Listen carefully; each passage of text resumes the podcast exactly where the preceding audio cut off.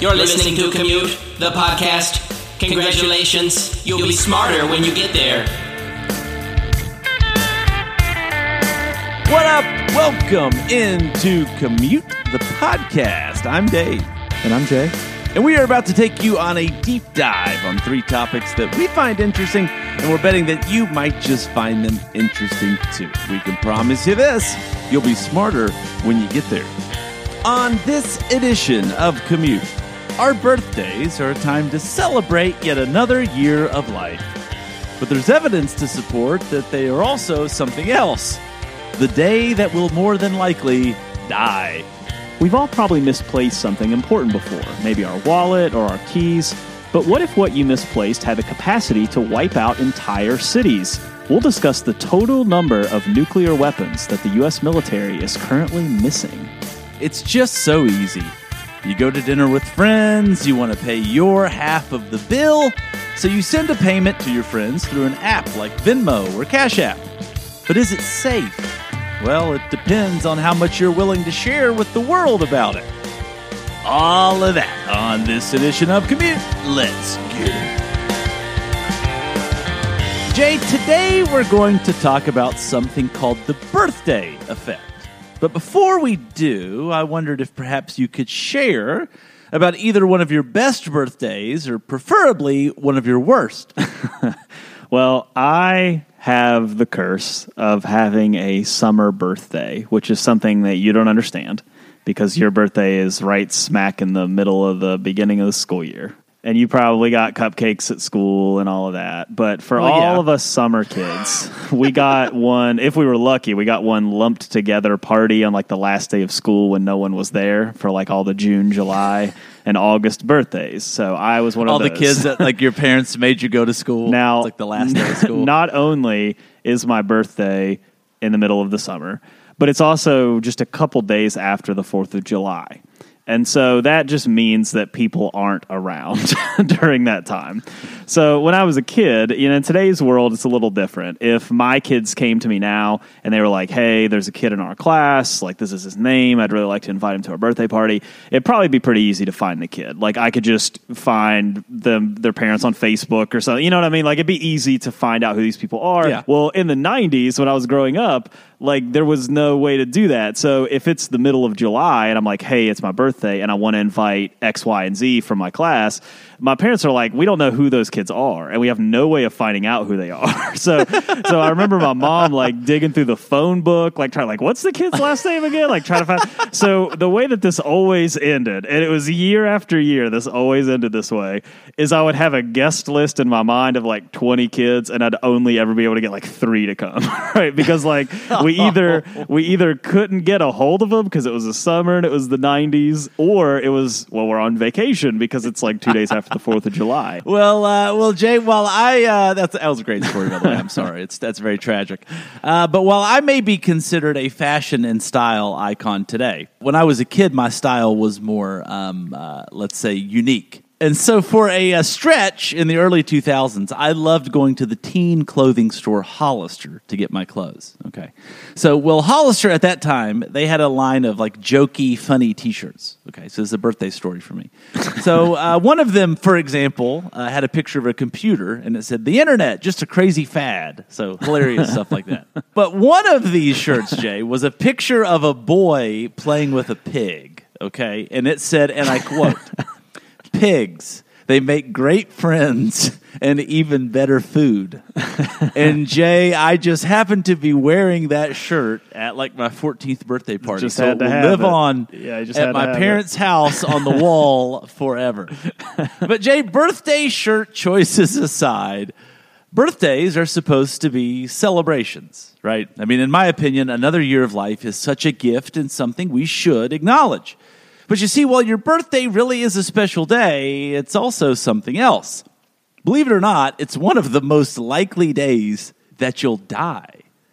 Jay. William Shakespeare, actress Ingrid Bergman, and inventor George Washington Carver, which, quick side note, my dad once wrote a song about him. He invented peanut butter. I don't know if you knew that or not. What's But the title all of the three song? of them- I, have, I have to know more about this.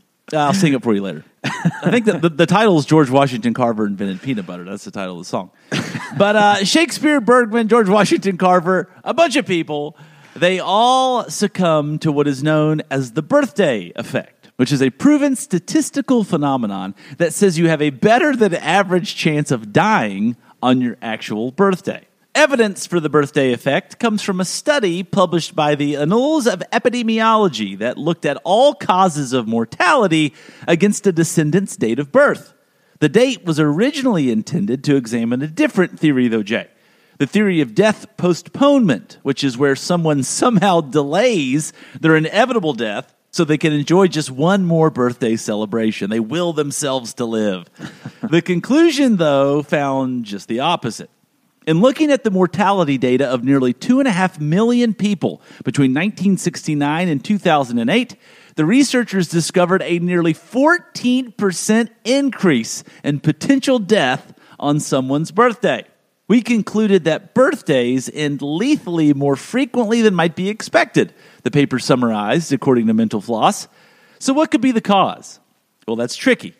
One theory is that people are more active on their birthdays, leading to a number of heart attack related deaths. How about suicide? Well, yes and no.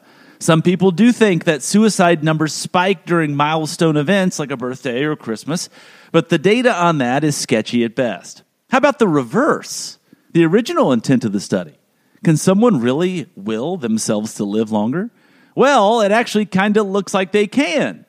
In 1978, a new Australian tax law abolished inheritance taxes for anyone dying after July 1st, 1979. According to tax records, this is real. According to tax records, more than 50 people who were knocking on death's door and expected to die in June somehow hung on for the first few days of July. Closer to home in the year 2000, the New York Times reported that the number of deaths the first week of the year 2000, get this, were 51% higher than the previous year in 1999. This can only be explained by people holding on to see if Y2K would, in fact, end the world. So, Jay, why do people die 14% more often on their birthday? It's hard to say. It could be a lot of things. What we do know, though, is that we're pretty good at staying alive when we think we might save a buck or two, or get to see a computer virus come through our landline phones and kill us. Well, you know, when that when that birthday rolls around and I start getting flashbacks of elementary school of my mom flipping through the phone book to no success, I'm just I'm gonna be thinking about this. Like it could always be worse. It could always be worse, you know.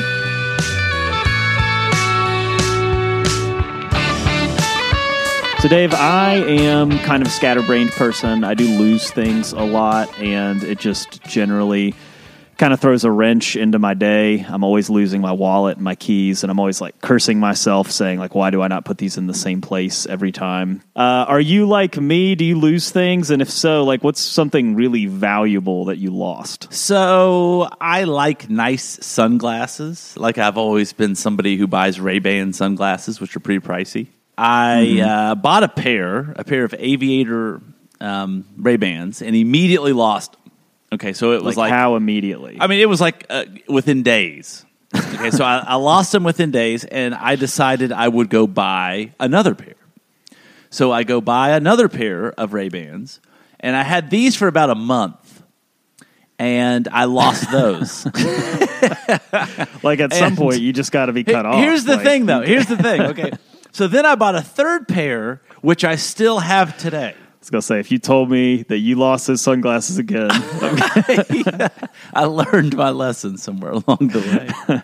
like you're gonna be wearing, you know, Oakleys or whatever. Oh, those are nice, aren't they? I don't know. Yeah, no, Oakleys are nice. okay, Not well, I need like a cheap sunglasses brand. I don't know. Well, not to be confused with Folkleys. Those are fake Oakleys you get on the streets of Washington D.C. right. Well, Dave, we're going to talk about something very valuable that has gone missing. We're going to talk about how many missing nuclear weapons does the United States military currently have. Uh, do you have a guess before we get into it? How many have been misplaced? Well, I only thought we had like ten. so I'll guess three. oh, you poor soul. Okay. Well, we're gonna we're gonna go ahead and take a look at those numbers now, Dave. To understand the significance of lost nuclear weapons, we do have to go back a little bit to the Cold War era. So this was a time when the United States and the Soviet Union was engaged in this really high stakes game of nuclear arms race, trying to build more and more nuclear weapons. So during this intense period, both of these superpowers aimed to outdo each other in terms of their nuclear capabilities. But the intense secrecy and the urgency of this race, well, it sometimes led to mishaps. One of the most notable incidents occurred in 1958 near Tybee Island, Georgia. A B 47 bomber carrying a Mark 15 nuclear bomb actually collided with another aircraft during a practice mission. While the bomb was lost in the Atlantic Ocean, the fissile core, which is the crucial part for a nuclear explosion, was thankfully not attached, significantly reducing the risk of detonation. But, Dave, this incident highlighted the potential dangers of accidents involving nuclear weapons. Another scary episode took place in 1961 near Goldsboro, North Carolina. A B 52 bomber suffered a midair breakup, releasing two Mark 39 nuclear bombs. Miraculously, both bombs landed without detonating, but the incident raised alarm about the possibility of nuclear catastrophe happening actually on American soil. And while you might think, all right, so that's a couple times, well, that's actually not all. In fact, Dave, the U.S. military has admitted to straight up losing six nuclear weapons. Unsealed documents tell us that one is in the Mediterranean Sea, two are in the Pacific Ocean, Two are in the Atlantic Ocean, and one is somewhere, get this, in eastern North Carolina. That's right, Dave. Somewhere near Goldsboro, North Carolina, a uranium core is likely buried in a field. It had been one of the cores for a pair of 24 megaton nuclear bombs that were on a B 52 that crashed shortly after takeoff. What is especially unsettling about this incident is that three of the four arming mechanisms on that bomb that was recovered had been activated. The second bomb's tail was discovered 20 feet below ground in a muddy field, and when efforts to find the core failed to uncover it, well, the military just purchased a wide area of land, assuming that the bomb is somewhere to just restrict people from digging it up one day. And also, you have to consider this is just from the U.S. military. So you would also have to assume that other countries have had some similar incidents. And while some countries are forthcoming with that information, there are some like Russia that are definitely not. Fast forward to today, and you might be wondering, are we still at risk of losing nuclear weapons? The answer is unfortunately yes. In the modern era, the focus has shifted from accidental loss to potential theft or cyber attacks that could compromise nuclear arsenals. In 2014, the U.S. Department of Energy reported that it was under constant cyber attack, potentially exposing sensitive nuclear information, and that they are almost constantly on the defensive. Today, stringent security measures surround nuclear weapons involving advanced authentication systems, biometric identification, and cyber defenses to thwart potential attackers. This layered approach at least tries to reduce the risk of unauthorized access and potential theft. Now, another crucial aspect is international cooperation. There are treaties like the Strategic Arms Reduction Treaty between the United States and Russia, and that has helped reduce nuclear arsenals, decreasing the overall risk. There have also been initiatives like the Global Initiative to Combat Nuclear Terrorism that foster collaboration among nations to prevent the spread of nuclear materials to non state actors. The loss or compromise of a nuclear weapon, well, it isn't just a national concern, it's a global one. The interconnectedness of our world means that the consequences of such an event would reverberate far beyond the borders of any one nation. But, Dave, regardless, they're out there, all six of them, maybe never to be found, or maybe hopefully never to be found. And on some level, that is just sort of insane to me. So, let me get this straight. So, there's a nuclear weapon that's kind of armed hidden in North Carolina.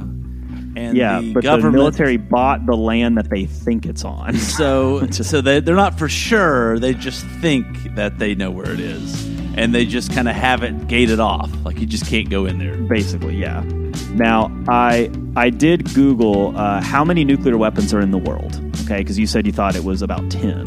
All right, so in 1986 all right, get this. There were 70,300 active nuclear weapons in the world. All right, just get your head around that for a second. In 2019, there are 3,750 active nuclear warheads and 13,890 total nuclear warheads in the world. So there's been a lot decommissioned, but there's still 13,000 of them out there. Don't you just need like one? Uh, you don't need 13,000. Yeah. you just need one, maybe two.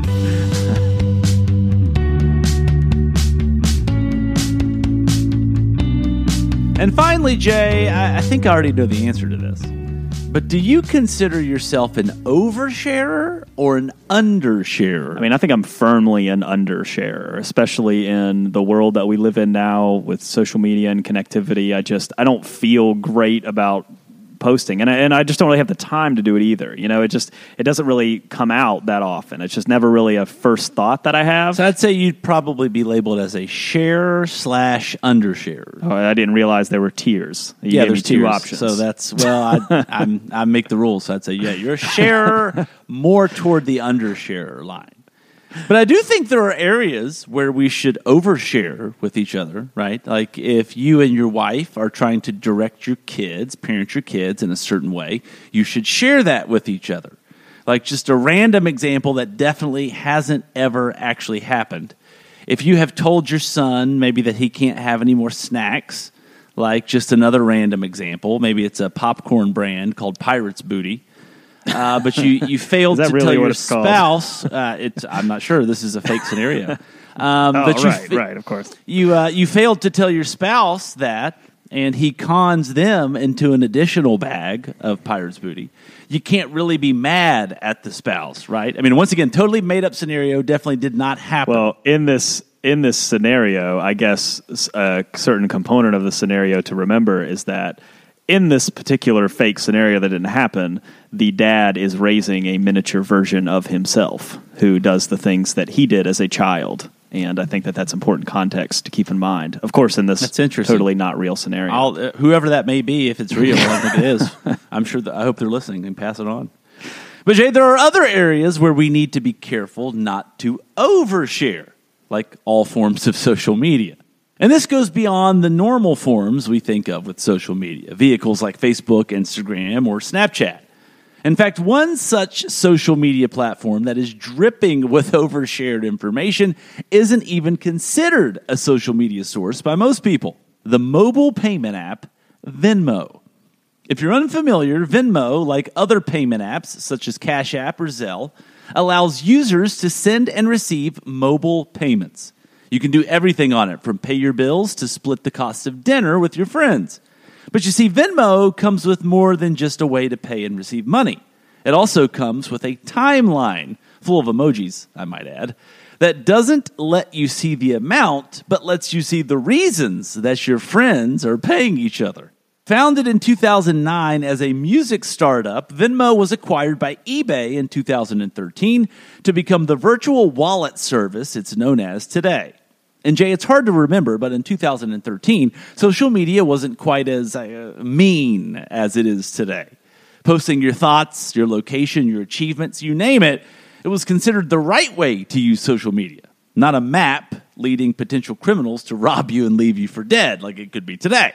But Jay, while apps like Venmo, which has since been acquired by PayPal, has improved its security over the years, like disabling a global feed where you could literally see where strangers were spending their money, it's still set up to let the world know what you're doing without too much effort. While letting your friends know that you just got some pizza sounds harmless and fun, but it can quickly turn south. The New York Times reports that in 2017, a data researcher who was at the Mozilla Foundation published a website featuring an interactive graphic summarizing intimate details from over 200 million Venmo transactions. The graphic focused in on the daily lives of Venmo users, including a cannabis dealer, a food cart vendor, and a married couple splitting bills and paying off loans together. So, what steps should we all consider to still benefit from online payment apps, but also stay as safe as possible? Well, there are at least two steps that could help a lot, according to the New York Times. Number one, hide your contact list. On a personal level, your contact list on something like Venmo could reveal your location to someone looking to scam you. For professionals, it could expose something much worse, like a doctor's patients, a journalist's sources, or a salesperson's clients. Second, uh, number two, review the data sharing features on apps like Venmo and see if you're comfortable with what it's actually going to let people know about you. If you're not comfortable, delete the app. Now, keep in mind, if you do delete your payment apps, you'll have to start doing something that nobody wants to do. Go back to using cold, hard paper cash. over my dead body. You know, I fancy myself a pretty good eye for drama. Like I feel like I can spot things on social media like, hey, this person's definitely going through something, you know? Like uh the classic one is like, oh, that guy, you know, he used to have his whole family in his profile picture and now it's just Oh, him yeah. at the beach. It's just like He's him. about to hit the divorce, you know, or like it's a you picture of can the tell. dog, picture of the but- family dog. stalking for drama through Venmo, that's just a whole different level. You know, like, oh, wait a minute, they never split the bills, and now he's sending her money for the electric bill? Like, something's up. Sherlock Sisson. that's what they call it. it's crazy to me. You know, we live in a place where it's not weird if you go out to eat and you say, Uh, like the waiter or waitress comes over and says, "Hey, is this together or separate?" And we just say separate. I pay for my meal, you pay for yours. But if you go to some places like New York City is infamous for this. They don't split your bills. Like they don't even Yeah. ask you. They just bring We- you the bill. We went to New York City with you, uh, Yeah. me and my wife, and you That's and your wife, and a couple of our friends, and you were just irate I was. the entire time I we were was. there. I mean, we were there for like a week, and every time we ate, you were like, well, why would they just bring us separate checks? Why do they have to bring us one check? Like, it was like you wanted everybody in New York City to know that you were I was always getting it. I was getting stuck with more. I was paying more than anybody else, and so I finally snapped. Like the last place that we went, I walked over, and there were like twelve of us there. I walked over to the waiter and I said, "Listen, dude, you're splitting this check." and that's it. Thanks for listening. Don't forget to rate, subscribe, and review Commute on Apple Podcasts, Spotify, or your favorite podcast network. We're on social. Check us out on Facebook, Twitter, and Instagram. And you can always say, What up at our website, commutethepodcast.com. Music for Commute is provided by my main man, Jason Salmons. For Jay Sisson, I'm Dave Traub. We'll see you next week. All right, here we go. You got something for your birthday? Okay. Yep. Is it bad or good? Um, no, it's it's like more bad, but I'll make it funny. Okay, good. Well, I want it to be bad. I've had like I've had a lot of like tragic stuff happen around my birthday Perfect. too. I'm not going to talk about that, but like both my grandparents oh, died. well, I like, didn't mean perfect like that way. like my grandmas died within like two days of my birthday, like two years. In a, so it's just like stuff like that. I'm not going to talk about that though. I'm going to talk You about said, something funny. I've had tragic things happen around my birthday. Said perfect. like it's like, and I remember my mom one day just being like, "I'm really sorry. I know your your birthday's kind of like sucked in your 20s. Like every single year, it's something." Dude, I, I feel bad. I'm sorry. Oh, what an idiot. Like perfect. The the darker the better.